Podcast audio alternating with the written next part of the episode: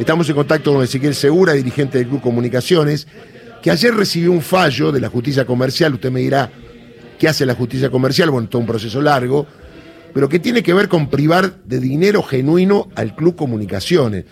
Ezequiel, ¿cómo te va? Darío Villarroel acá, te emocionaste con la marchita, seguro. ¿Cuánto hace que no la escuchás? ¿Cómo ¿Qué va? Tal? ¿Qué tal? Buenos días a todos, por supuesto. Mira, mientras la escuchaba, eh, me trae los recuerdos de, de, los primeros partidos que venía a la cancha y se pasaban el entretiempo. Somos más o menos Darío de la misma edad Tal y cual. te recordás que antes se usaba mucho pasar los, los himnos de los clubes en los entretiempos o antes de los partidos y, y nada, me, me vino a la memoria el recuerdo de los entretiempos de mis primeros partidos en el 81, 82, que, que venía a ver a Comu y, y pasaban siempre el himno, así que un lindo recuerdo. Ezequiel, ¿qué pasa con este juez D'Alessandro que dictó un fallo? Yo soy abogado como vos, pero desde el punto de vista comercial no soy ducho, estuve averiguando y parece algo totalmente raído de los pelos. Sí, a ver, no, yo, no soy abogado. Ah, bueno, pero ya, ya debes saber intenté, más o menos. Lo, lo intenté, pero la verdad que, que con comunicaciones de derecho comercial hemos aprendido mucho. Claro, a eso me Estamos refería. rodeados de, de compañeros que, que sí son profesionales Claro. y, y están colaborando muchísimo. No, la, la realidad es que el club tiene fondos disponibles eh, en el expediente, eh, producto de haber cedido una hectárea al gobierno de la ciudad para construir el túnel Cerati. Sí. Eh, eso estaba destinado para que el club pudiera eh, pagar a los acreedores y continuar su, su evolución porque se vendió una hectárea de, de, de- de la superficie que el club tiene. Eh, la realidad es que el juez, en un criterio que no compartimos, ordena distribuir a los acreedores a un tipo de cambio de esos dólares de 37 pesos, que es eh, el valor del dólar al momento en el que el órgano fiduciario presentó el proyecto de distribución, que data de cinco años. Pero ¿por qué fundamenta eso? ¿Cuál, ¿Por qué dice ese precio? No entiendo. A ver, a ver, lo, lo dice por el, el paso del tiempo y, y- y la larga data en los cuales los acreedores no percibieron fondos, que es verdad, Mm. eh, pero digamos, se desapega a la ley, la ley dice estrictamente Claro. que, que se paga valor nominal, que se deben emitir eh, unos títulos para que justamente los acreedores tengan posibilidad de tran- transaccionarlos y, y hacerse de- o recuperar lo- los fondos, que es algo que jamás se hizo. Entonces, hay un apego por momentos a la ley y un desapego total. Entonces, eh, mientras por un lado dice que el club no tiene autoridades eh, naturales porque está en un estado de acefalía, los ex dirigentes que integrarían la comisión directiva residual están fallecidos o muchos de ellos son mayores de 90 años, llama a elecciones al 30 de octubre, en el medio de, de ese lapso saca este tipo de resoluciones y cuando vamos a apelar nos dice que no tenemos legitimación. Entonces, eh, entiendo que el derecho el, el- el legítimo derecho de defensa continúa vigente en este país y es lo que estamos tratando eh, de poder ejercer, ni más ni menos que eso. Ayer vos me decías del tema del- de la fiscalía, que es la que garantiza la legalidad de los actos. Por ahí puede haber una Exacto. puerta, ¿no? Exacto, nosotros vamos a, a intentar un acercamiento con la Secretaría de Deportes y con la Fiscalía de Cámaras. Eh, necesitamos eh, ejercer nuestro legítimo derecho de defensa, porque la, la frutilla del postre es que eh, el saldo que le quedaba disponible Claro. al club luego de esta distribución eran aproximadamente 215 millones de pesos y el juez determina distribuir honorarios por 215 millones de pesos Claro, parece a propósito, ¿no? Para que no quede nada.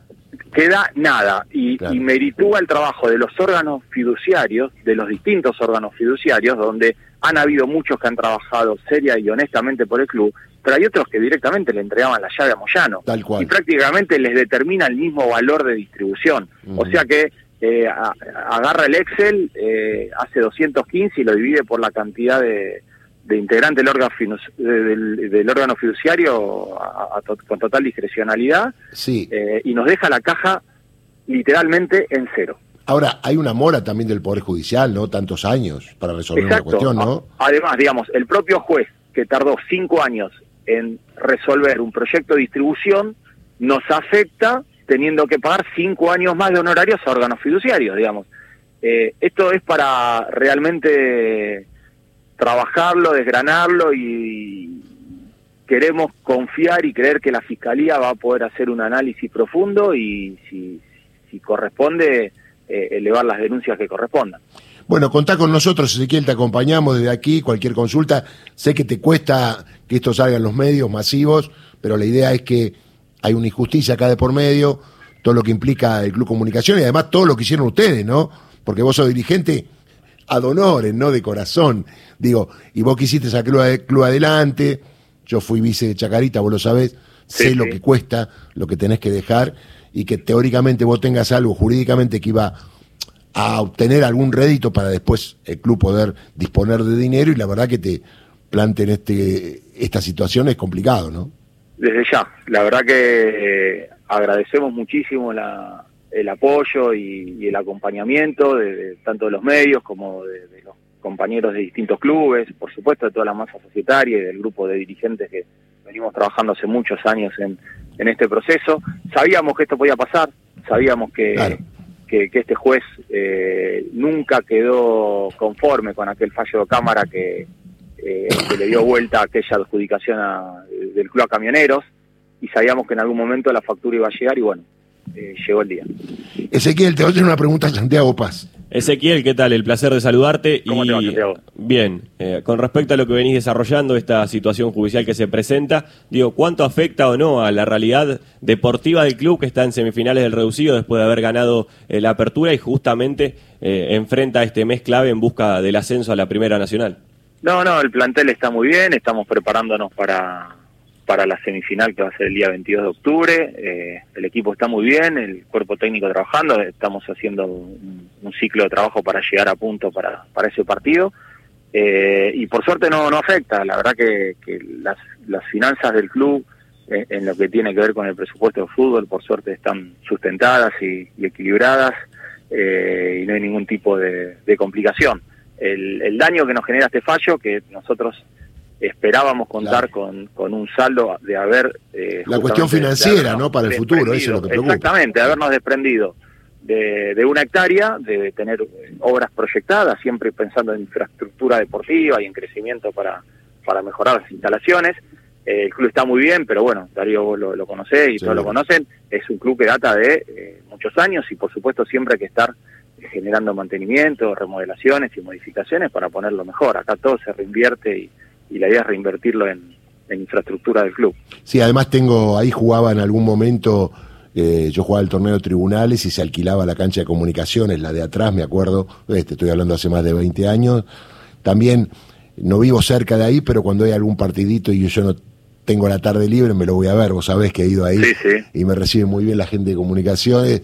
Así que uno tiene un afecto por todo lo que vivió. Y es más, en una oportunidad me fui a probar, siendo chico a comunicaciones, y ahí quedé, después fui, quedé en excursionista, donde vos, también tenés un amigo. Pero bueno, te mando un abrazo grande, Ezequiel, y, y bueno, va a ser duro ahí con Armenio, ¿no?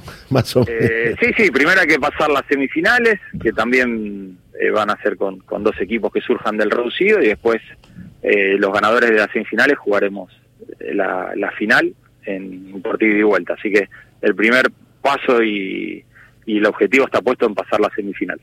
Bueno, Ezequiel, bueno, gracias por estar con nosotros. Yo lo digo, no lo va a decir él.